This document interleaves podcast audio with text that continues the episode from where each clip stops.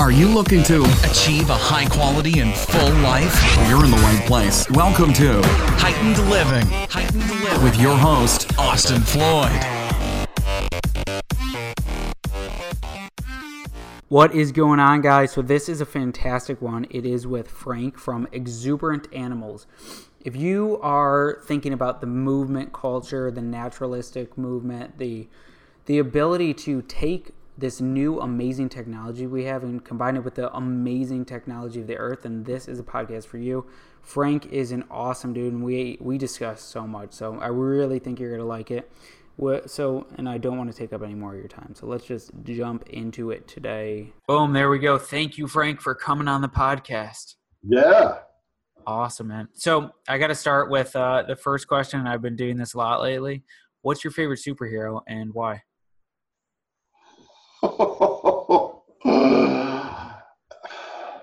yeah, I don't know if there is one uh, in my line. I, I, I, would look for some sort of Earth hero, and mm. uh, maybe there is one, but I haven't seen them yet. So, yeah, I don't know. It does, you know, ah, that's very interesting. It maybe Groot, just because Groot is uh, he literally is a tree and he is constantly growing. But oh, nice.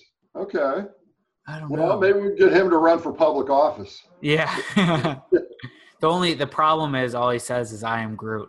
You just have to interpret what it means. Oh, I see. Okay. so, but that's awesome. Um. So okay, then we got to dive into that. So the Earth reclaiming nature, who you are, exuberant animals. Where did this story begin?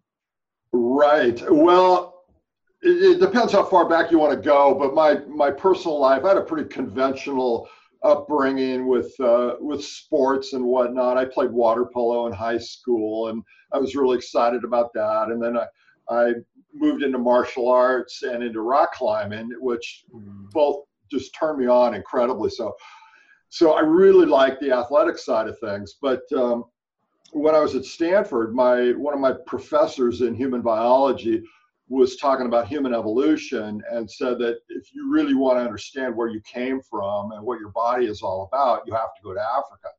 And so I actually did that in the year 2000.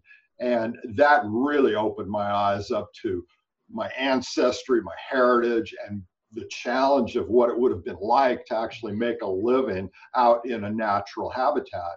And then, of course, growing up in California, I had a, a very big uh, environmental influence in my life, and so it's all coming together. I'm trying to make it all into one circle, one whole, and that, that's my life. So, is that where you got the concept of uh, Ubuntu, or how do you pronounce it? Ubuntu. Ubuntu. Yes, that that's from uh, uh, African heritage, and it simply is a social identity philosophy that is really common in uh, Southern Africa. And it's the idea that our identity comes from tribe, not from the individual so much. Uh, I am who I am because of who we are. Yeah.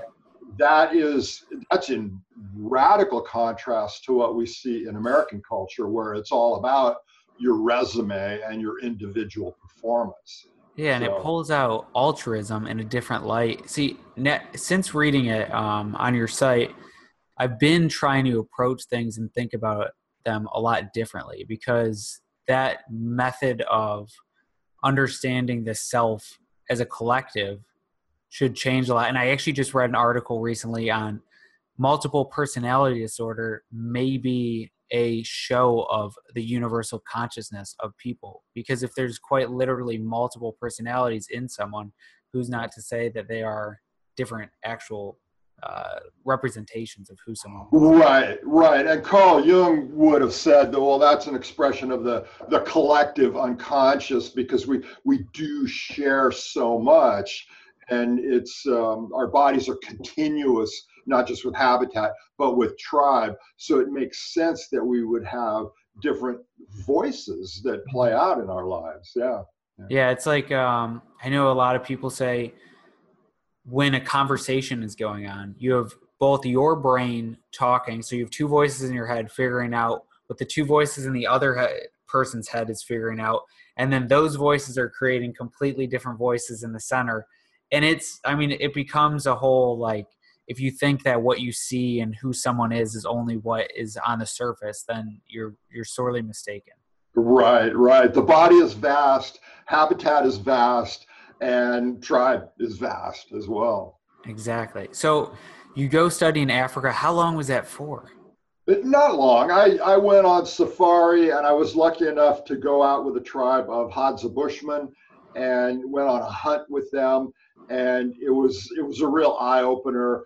They actually um, killed a monkey during that time and they, they cooked it on a fire and I got to hang out with that whole scene. So it was really exciting. I went back um, several times and it, uh, I wasn't a researcher. I wasn't in an academic um, context, but I was still able to see a lot and the, the memories just keep coming back to me all the time. That is awesome. So then you come back and when did you then start exuberant animal and creating this this mindset of becoming one with nature again and, and just being you know happy and living right. well that, that was about the same time. So i went in the year 2000 that was my first trip there. And then i started riding shortly thereafter. And like i say it's all about trying to to make it whole. Whatever it is we're doing try and make it whole yeah. And for a long time, I used my martial art background and some of the games that I invented, this idea of play based fitness and using that in our movement classes, that was a big part of it. But then also the, the scholarship side of things, learning about human history, learning about habitat, and trying to integrate our, our bodies into that, that world. So, uh, yeah, it's just been a process of, of putting things together. Totally. So are you then someone who views the world as a kind of a puzzle and you're constantly seeing the pieces and you don't know where they're going to fit. But at a certain point you're like that's that's why I learned that one thing. Right, right. That would be a good way to put it for sure. Yeah, I I just follow follow my interests and and have confidence that eventually I'm going to be able to fit that into the yeah. whole picture, and and it usually works out that way. Yeah. Awesome. So then the new book coming out. Uh, what is this going to be? What are you going to give to the world? Right. Well, again, this is a, an idea about how to make it whole, mm-hmm. make our experience whole. The book is called The New Old Way, and just like it sounds, I'm trying to take our prehistorical uh, culture and legacy and put it together with a new way and see if I can't make a synthesis of those two. And I'm, I'm not the first person to try and do this. This idea of uh, taking the best of both worlds, the best yeah. of the old and the best of the new, trying to put them together because they don't work um, as standalone ideas. You know the old stuff is wonderful but we can't go back to living in the bush i mean that's that's just not going to work and the new stuff is powerful but incredibly dangerous too mm-hmm. so i think that the two working together can make a, a make a whole that makes us healthier and happier I love that. So, like, basically, one foot in what is going on now the science, the technology, the craziness, and right. another foot in, like, who we were, what we are, and the connection. I, I I've heard this a lot, but I think a lot of people separate the environment and us, and yes. we are the organism inside of the environment. Meaning we are the environment as well, and we don't right. that. Right, and in paleo cultures, they didn't make that distinction. For them, there was no outside world. There was no environment. They they were mm-hmm. continuous with the environment. And what's exciting for me is that you hear that in paleo cultures indigenous cultures around the world but then mm-hmm. now we, are starting to have modern science come to that same conclusion where the, the buzzword of the day now is interdependence yes. relationship and a lot of these modern scientists are, are saying yeah that's exactly how the world works seriously i mean like people will take um, like the mediterranean diet for instance i was talking to brad pilon and he was like you know, it's not the Mediterranean diet that is the reason it works. It's the Mediterranean lifestyle. It's the way of mm-hmm. living. It's the air. It's literally how they built their house so that CO2 and O2 can go in and out easily. Like there's mm-hmm. so many factors that we're like, nah, it's the it's the olives. The olives. right, right.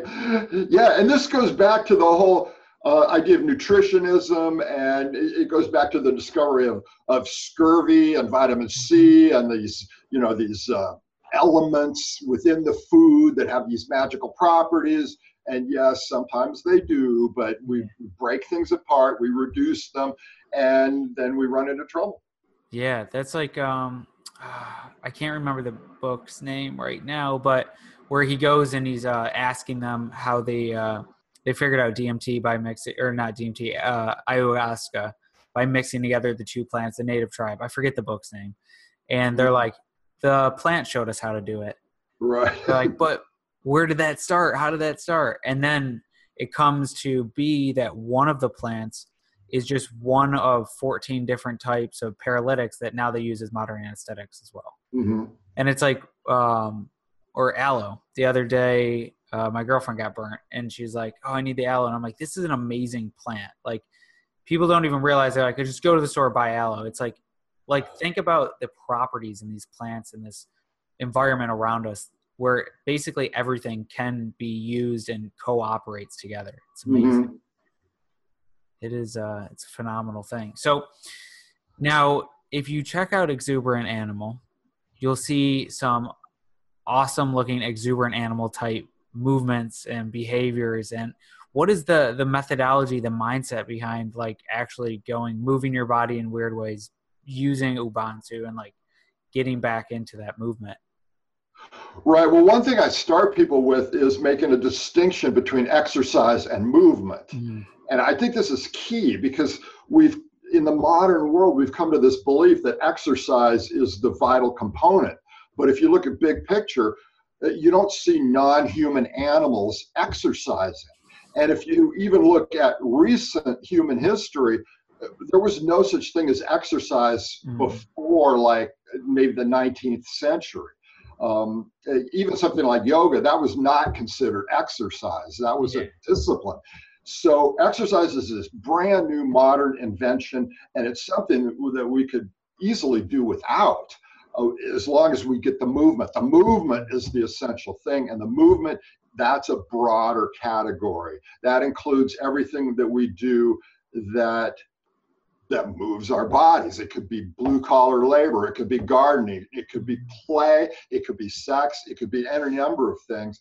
So I say let's forget about exercise yeah. and let's get some movement.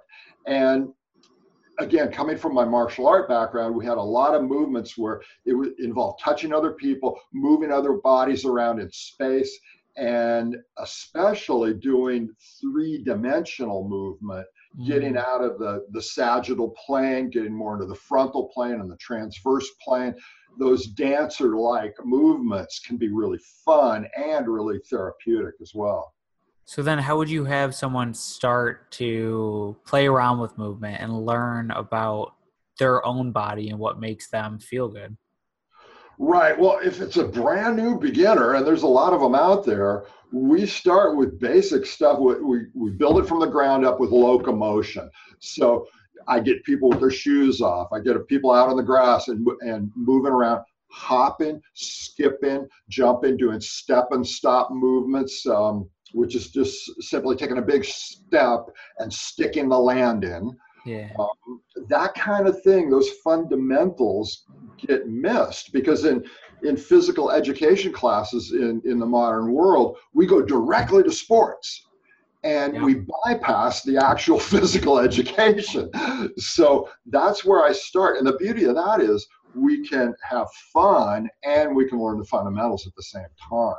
Totally and with with sports see i'm i know a lot of people don't like this but i'm kind of against sports in a lot of ways at least traditional yeah. sports because not only are they so illogical in the way that you move the what you do where you're i mean essentially it's gladiators right it all stems from these olympic games and right. let's go and hurt ourselves and do and the reason i think people do it is for the ubuntu type like feel is like we are a collective consciousness moving against this other thing and it's us together embarking on something. And then people right. like, that's my exercise. That's no you're wearing a cast on your feet. You're doing all these things so wrong. And i think when we get pushed to that at the beginning it creates an identity of like i'm the sports guy. Yeah yeah exactly. And it's it's tricky. I i always get back to this phrase the dose makes the poison. Mm. so a little bit of sporting experience i think is really great for people and i i encourage people to do that mm-hmm. but if you get too absorbed in it then it becomes counterproductive after a while and you get your overuse injuries and then you get the narcissism too that comes in with focusing so heavily on your sporting performance and then the, yes. the, the returns start to diminish and you're no longer whole you're no longer round so yeah yeah, yeah i mean anything any stick sport right hockey golf tennis one side you're training one side right. and it just keeps right. going and then of course they get older and they're like oh this one side it's so bad and it's like yeah because every day you swung the club 10,000 times with one arm with yeah. one direction yeah. and right. I, I i to me it just doesn't make that much sense i also am not someone who likes to uh, watch something if i can't do it right right it's Same like, I. I want to do something. Tuesdays with Morrie was uh, I read that a long time ago in high school, and it's like this old man who's like, go out there and, and do something, and he's like on his deathbed. He's like, stop watching TV. If you want to do that sport, go play it. And like right. that, I'm like, oh, I can't, I can't just be in the mindset of like, I'm gonna watch it for six hours. yeah, yeah. There's got to be a doing. Absolutely. Which brings up a, another phrase I use with people all the time is experience is the language of the body. And that goes deep because the body, when we're born, we don't know what kind of habitat we're going to be involved in. And so we, we need to have experience to teach us how to adapt. And th- th- there's no, there's no formula beyond that. I mean, the, the habitat is our teacher and the habitat is, is, our physician in a lot of ways too and that experience that we have is what shapes our bodies so i always put the experience there or the, the emphasis there on experience totally so your basics are go have someone stand outside barefoot yes. start to ground get some grounding get some experience back in nature where they should be right move just explore yeah, and then there, there's a lot of specific games that we do, but um, the principles are, are, are, all there, and we do very little in the way of competition. Um, it's mostly uh, mostly educational and and fun. Awesome. So with the new old way, then, what is kind of the mindset and the all-encompassing um, human that that you're kind of seeing and, and drawing upon conclusions through the book? The, like the ultimate human, the essential human. We, the human that is fulfilled, happy, can move and laugh. Right. Be themselves. Well, the, the, the, for the human to be complete, mm-hmm there's got to be, of course, their own individual health, and there, there's there's so much we hear about that, and that, that's familiar territory. But for the, the human to be complete, there's got to be some grounding in habitat and in tribe, and without those two elements, the it's it's never complete. And the the thing that concerns me the most is this divorce we have from habitat now where we just parachute in now to various habitats. And everybody uh, in the modern world has has moved several times in their life. And we t- we typically go to places where we can afford to live not not based on the, the plants or the animals. Mm-hmm. and so we parachute into these habitats and most of us know very little about what's actually going on on the ground in our habitats. And that's that's a real barrier to being whole, I think. Totally. And then, so then with tribe, and I was talking to um, David Burke, who studies kind of network uh, networks and uh, social collective. Right. Uh, he was talking about, and I think this follows along the lines of what you were just saying, where you go to where you afford. Same goes with school, and everybody goes to school and they're just put there with people and these people aren't necessarily their tribe or who they want their tribe to be but they become influenced by the people around them. Would you say that it makes sense to go and pursue a tribe that you want to be a part of or does the tribe organically come around you? Well the thing you got to understand is our culture is in many ways anti-tribal. Mm-hmm. Because we're so competitive and we start the school starts the competition right from the word go i mean your classmates yeah. are your competitors and that is i think really dangerous the other thing that has to happen is people need to slow down and, and keep get their bodies involved in conversation with people. Mm. All this electronic stuff now, I think it, it, can facilitate communication, but it doesn't really uh, facilitate conversation. Yes. To have the body involved, and that takes time. And you know, if you don't take the time, you're not going to build up tribal relationships. So you know, you make your choice with who you hang out with, but even then, got to slow down and yeah. do that. Then it's going to become more meaningful. Awesome. Yeah, I think it's. I think if people could, it's starting to build that again, like group interaction and like. I know there's like some subdivisions in places where it's like everybody knows each other, but it's still pretty like isolated. They don't like do things together, and you're still like, I wonder what the neighbor's doing and you feel right. influenced by that and it's such a it's so shallow and it's so just not a real person right and the, the other part of the, the, the cultural challenge there is just the fact that so many of our relationships now are transactional mm-hmm. which means we are constantly buying and selling from each other and you go out in a typical day and most of the people that you interact with are buying or selling something to you or from you. And those transactional encounters are historically abnormal. I mean, you wouldn't do that with people normally. Yeah. This whole idea of commerce is new and pretty abnormal. So, once you take that into account, you really have to work hard to have authentic, normal human relationships. Seriously. I mean, we're we're all labeled now as a, a consumer, right? And I think that mindset is not good. It's not yes. consumers versus sellers. right, right. And somehow we need to have an idea of big Ubuntu where you know all humans are part of the same tribe. All humans, all life on Earth comes from the same ancestor. So really, we're all in the same lifeboat, and those kind of ideas, those circular round ideas, yeah. can maybe overcome some of this polarization that we have now. Yeah, that's that whole um I saw the theory. It's like hopefully aliens like we figure out they're real because then it will be an us versus them thing, except right. all humans. Yeah. It's like if that's what we need, I think it should be like a us, you know, just us, you know, with the earth.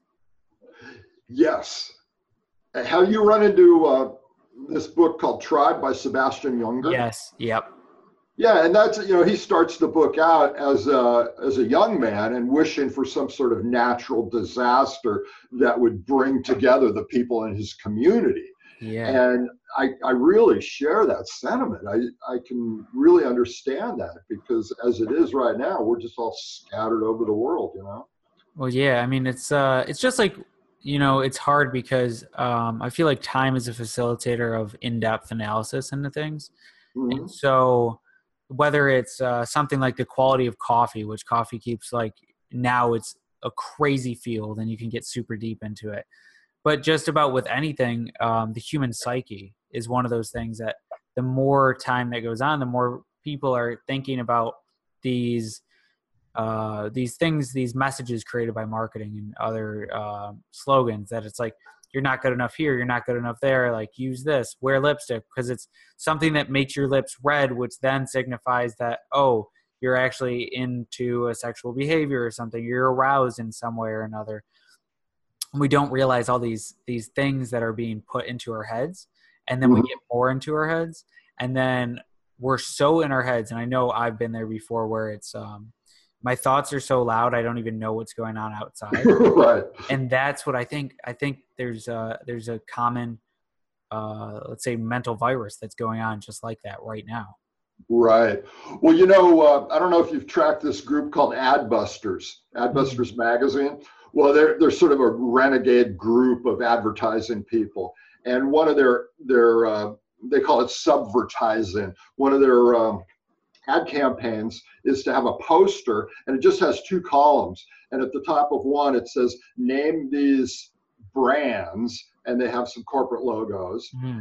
And over on the other side, name these plants, and it shows different kinds of plants. And then the obvious message is that almost everybody in the modern world would be able to name the brands. Oh, there's Apple, there's Nike, and so on. But yeah. over here on the other column, name these plants, almost nobody could do it. So wow. that shows how far we've come in this um, sort of hypnotic corporate environment. Yeah, and it's yeah. that, and um, I mean, even in corporate though, it's it's see that's the outside that's like hey we know these brands but the inside too it's like the people inside the brands don't even like the other people inside the brands it's it's so the whole system in that sense in the corporate sense in the um, it's so flawed in almost every single way. Right. And the more i mean you'll have the argument like but at a certain point a system has to get to and it's like no because it's just people creating systems. Businesses are a collective energy that people put into they it's a group of people putting collective energy together to create something that hopefully was supposed to be positive towards the world. And now right. it's falling apart in that direction because of money because value. It's a it's a very strange thing. With that the concept of following your bliss this is something that i like a lot um, and it goes completely against exactly what we were just talking about for the most part unless you're yeah.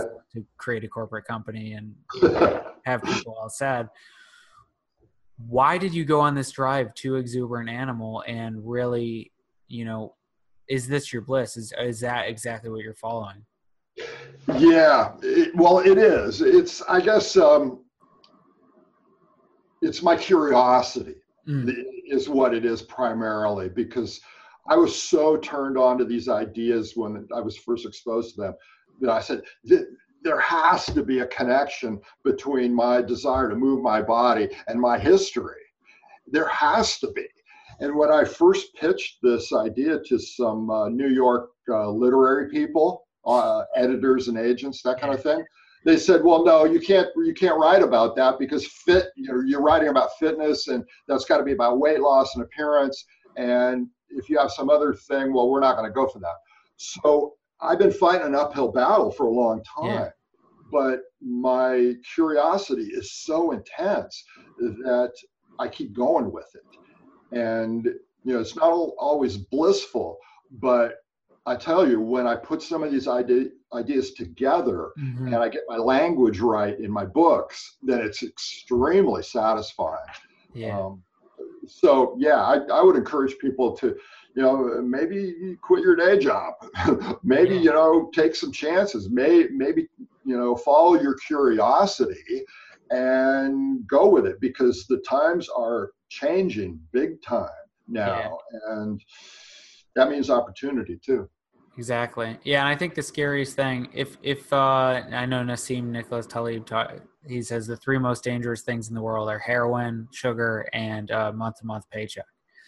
And it's like one of the main things is people are so reliant on oh next month my company deposits this much money into X, and that keeps happening, and it it's almost that training mechanism of positive reinforcement of cool i just stay in the system and just things go good and um, just like in stumbling upon happiness when he measures happiness levels mm-hmm. there's you may be right here someone else is living up here and you could get there but right now you think this is the happiest that there could be and i'm not saying like chase the high but by understanding that there is more out there that you haven't experienced yet that that's exactly where that uncomfortable zone of getting away from the corporate, quitting your job relies.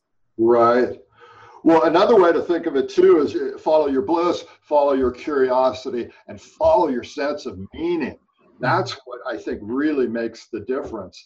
Um, there's a fellow, his, his name escapes me right now, but he's done a lot of research intrinsic rewards versus extrinsic rewards. And if you follow extrinsic rewards exclusively, you're going to wind up anxious and depressed. And that's that's been pretty conclusively shown in the research. Um, there's another fellow, Alfie Kohn, K-O-H-N, mm-hmm. and he's he's written a book called Punished by Rewards. And it's a very interesting book because he tracks this idea of reward giving all the way through kindergarten, from kindergarten all the way through the corporate world. And he says, we are basically trained not just uh, to get rewards, we're trained by rewards. We're, we're yeah. trained to get rewards in general. And that's the sort of meta message of what's going on in society right now. Just do this and you will get that. Yeah so we become these stimulus response machines and we lose sense of our own intrinsic values and meaning and that's really dangerous. Seriously. I i challenge anyone who ever has one of those points where they're like i'm not doing good. I don't have money all this stuff to sit down take some deep breaths do a meditation dance for a while write down your thoughts and then see how you feel. Because it's going to literally change everything about who you think you are. Yeah. Like that's we're we're missing the the training inside. Yes. And it's um it's one of those things. Are you a huge proponent of meditation? Yes. Um and you know, I've gone to some meditation retreats and I practice not intensively but mm-hmm. frequently and I think it's the it's the yin to the yang of, of physical striving and movement, and I, I, think those two are both essential in the modern world. And we can uh, I could say more about how I would use those strategically. Yeah. Um, so what I do you know, most people look at meditation and, and exercise, movement, as the kind of thing, they're good things to do and they will benefit you over a long period of time. So if you get involved in training program, you know, five years from now, you're going to feel better. Or if you start meditating five years from now, you're going to feel better. But I, I lately, I've been looking at how these things work in just the day-to-day fashion mm. and comparing against what kind of tasks you're faced with in a given day. So, for example, if you are faced with a task that is difficult and challenging, like doing your taxes. Yeah. I think a good thing to do before that is some hardcore physical strength training. Lift some weights, go out for a run, something that you really apply some effort to. And then come back in get to your desk and then your your challenge is going to feel a lot easier. Yeah. That makes sense. And a lot of us have had that experience right? You you struggle at, at some paper you're trying to write or an essay or whatever it is. You go out for a run and you come back it's easier. That's a good way to go.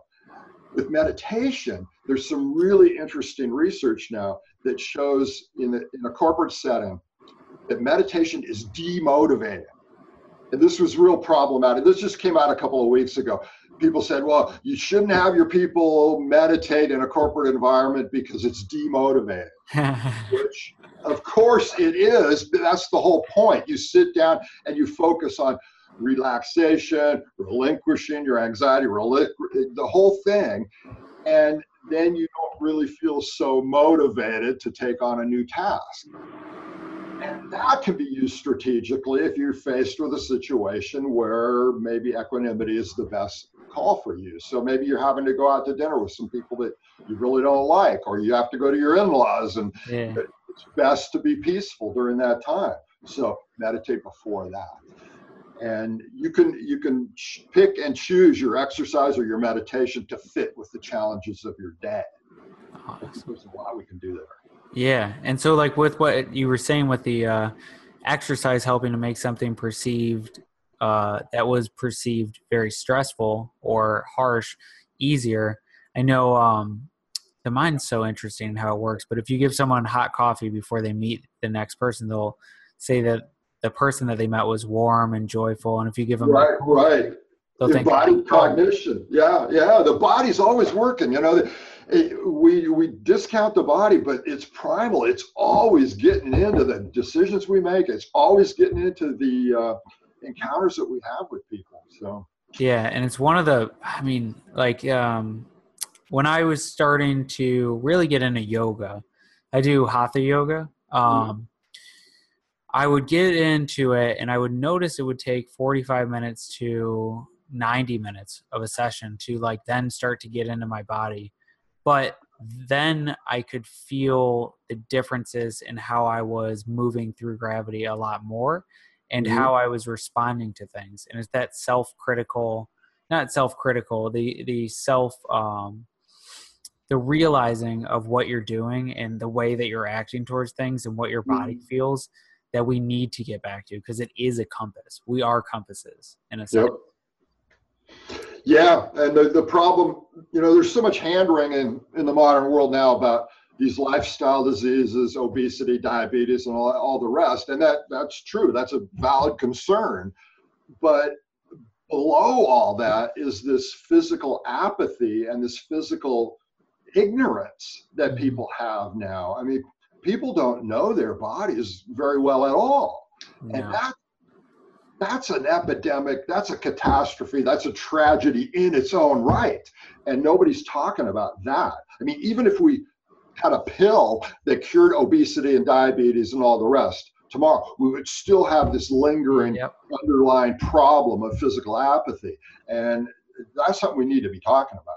Yeah, I can't tell how many people I know who are like, "Oh, my feet hurt in these shoes" or something like that, and it's like you you know your feet are part of your body. Like that is you.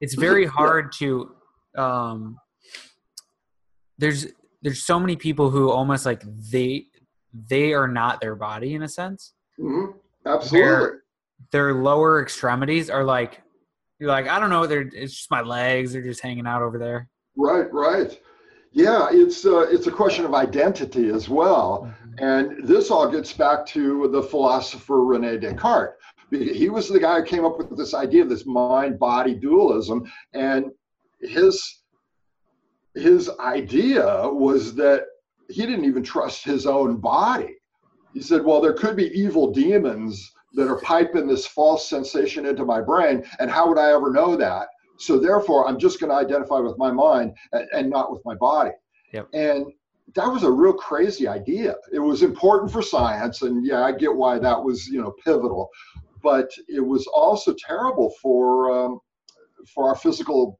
knowledge of yeah. ourselves. Oh, I would agree. I've uh, I've played with the concept of that dualism for a long time because it's so in in one way I think I like it in the sense of the mind there's a mind external from the body that has the ability to influence and they both work together. Mm-hmm in the other sense it takes away who you are from who you actually are. Because even if there was a mind separate from your body now you are now your body. So until you're just that mind you don't have the ability to just be the mind. Because if you get sick this is something i was saying the other day because i was nauseous in an uber. I was like when you're nauseous that's literally all you can focus on and that's your body. It's really hard to go no it's just a it's just your body making up an impulse. It's like no you're you're nauseous. It's the worst thing. You want to get rid of it. Yeah well i've noticed the same thing too with, with different kinds of physical activity. So if i go out for a run and i'm running uphill the ideas that i have while i'm running uphill are totally different than the ones when i'm running downhill. Yeah. And I, there's just a powerful relationship there yeah, I get um I do so normally I'll do 45 minutes to an hour workout and then I'll do the sauna and then I'll do the cold shower. And mm-hmm. the cold shower best ideas. Like at the very end when I'm almost like uh, what my buddy says is Russian a Russian torture method. Um, right. That's when I get the best ideas, and I'm like, oh yes, okay, I got to write because it's it's like all those different state changes. Your body's like everything is like what is going on you know you have bdnf just going crazy right. in your brain from the sauna and now the cold thermogenesis is like waking you up and it's like okay what do we get? We got to do something to figure something out. So here we go. Yeah. Yeah, I love the the state change. So, how would you recommend fitting nature and this exuberant animal lifestyle into a modern life for people who are in a city or in a place where it's more difficult for them to just uproot and move to because i'm typically on board of like if you really want to live your best life like you may have to leave you may have to go somewhere else and do it. But if you have to stay where you are now how would you incorporate these types of ideas and movement into a modern life? Yeah well there's obviously some huge obstacles there because so many people live so far away from anything mm-hmm. resembling a natural environment. I mean, even when I lived in Seattle, it was two hours of driving to get to a good trail for me to hike on. So, mm-hmm.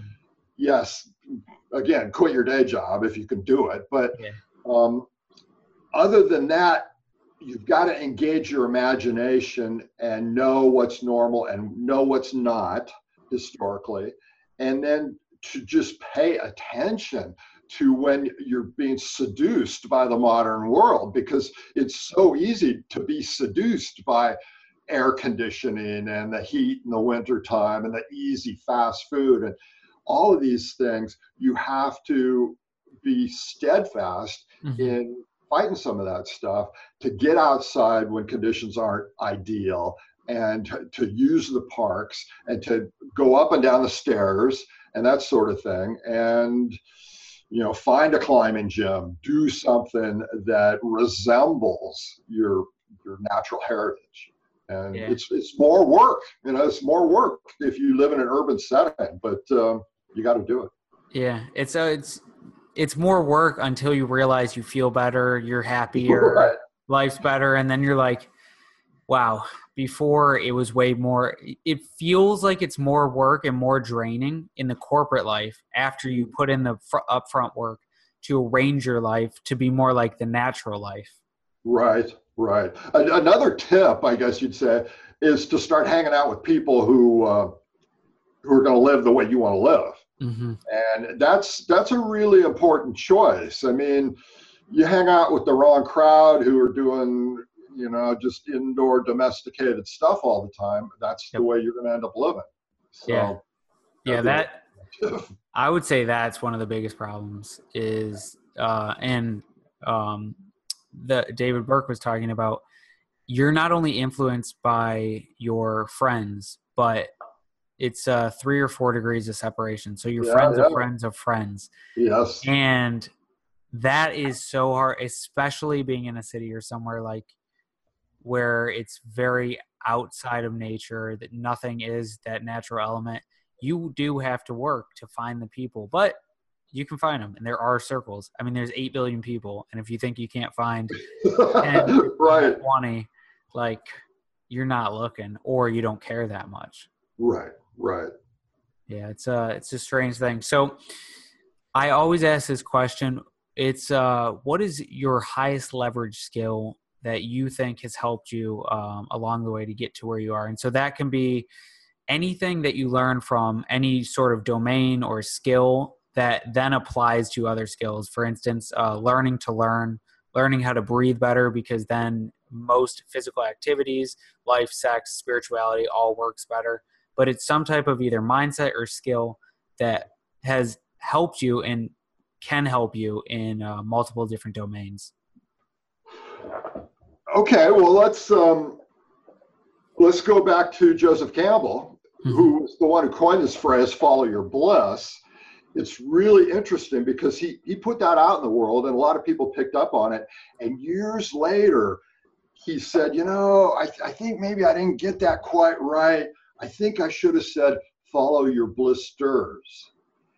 And the idea, his idea was there's real value in staying engaged and doing the work and really staying in contact with the stuff that um, that turns you on. So it's not just a hedonistic bliss; It's yeah. it's work. I mean, work works, and that's what's worked for me is the discipline. You know, writing is discipline, and it's hard. I I struggle with it every day, but coming back to it again and again and again, that's what um, that's what sustains me. So yeah. follow follow your blisters. Awesome. No, I love that. That is yeah. I mean, it's almost that uh that print with anything, right? Energy, thought, intention, they all move together. So if you're not putting the energy in, why do you think you're going to get the energy out? right, right. Yeah, and that's kind of a paleo thing. I mean, you look at all the ancient disciplines, whether it's yoga or martial arts or what have you. I mean, a big emphasis on just showing up every day and mm-hmm. putting in the time and you know respecting the discipline, that kind of thing. Yeah, that that counts for a lot. Exactly. So then, what are you currently questioning? And so, this is anything. It could be the way that uh, life, society, spirituality, politics work, but it's something that you're currently right now like i just really don't think it works that way but common consensus says that it does well i'm really questioning this uh, cultural assumption we have of human supremacy in the biosphere yeah. And this is something that I mean, this is ingrained in modern Western culture that that humans are the alpha animal, and that uh, Western culture is the alpha culture, and we are superior to all other cultures and all other animals. I really question that, and I think that we're never going to have a good relationship with the biosphere and with the future until we we take that head on. And I think as a culture, we have to start showing some humility and looking for integration with the natural world instead of domination over it. And that's going to be that's going to be a tough lesson, I think, for a lot of people to, to swallow because we love thinking of ourselves as the alpha species, and um, I think that you know that's a problem. That's what I mean. That's what all the science books show. It shows the human at the top of the hierarchy when you're a kid in school, and right.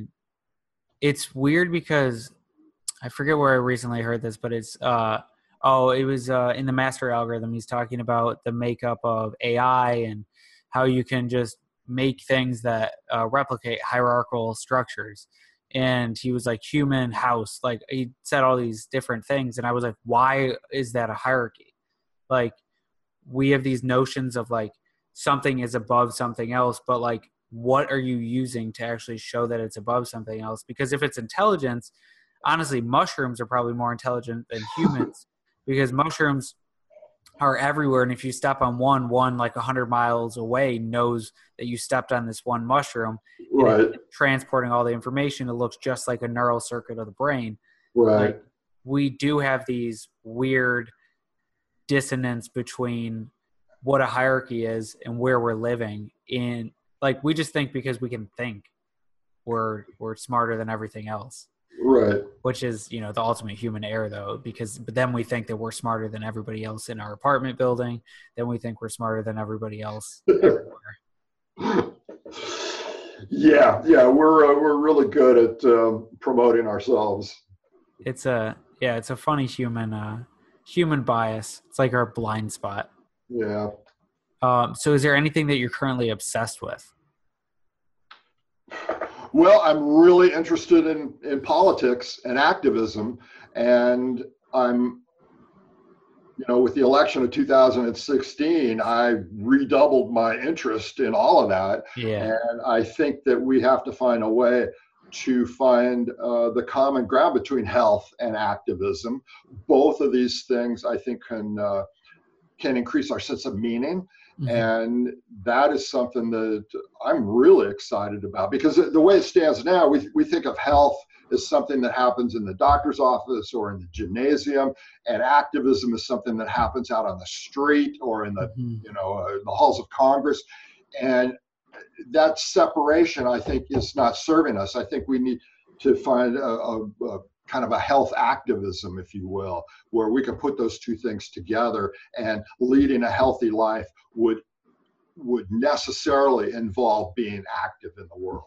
Yeah. I, oh, I would agree, and I even think down to the exact dollar that you use you're either voting for or against exactly what you're saying because like we don't often think of spending money as activism but it is because if you're Yeah, spending money yeah. for a company you don't like or believe their message then you're just giving in to exactly what that is Right. Well, even your lifestyle practices are um, political in a sense. I mean, if you take better care of yourself, that is activism. That's pro social, that's pro future.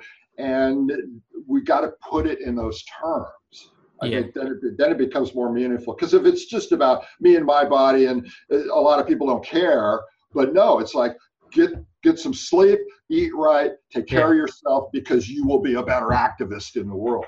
exactly and the people around you will feel better because you're happier and you're bringing those Yes. emotions Yes. everything works that way yeah i'm i'm really hoping that we have some random third party win an election soon so that people who are so isolated on one side and the other side are like wait there's a middle we can think about something different than just these two super animosity based political Right. beliefs because like then like the people over here have kids and then they kind of breed their kids to hate the other side even more and it's like, all you guys are the same people and if i give you 10 questions but i take out which side they are you're almost all going to say the exact same things Mhm.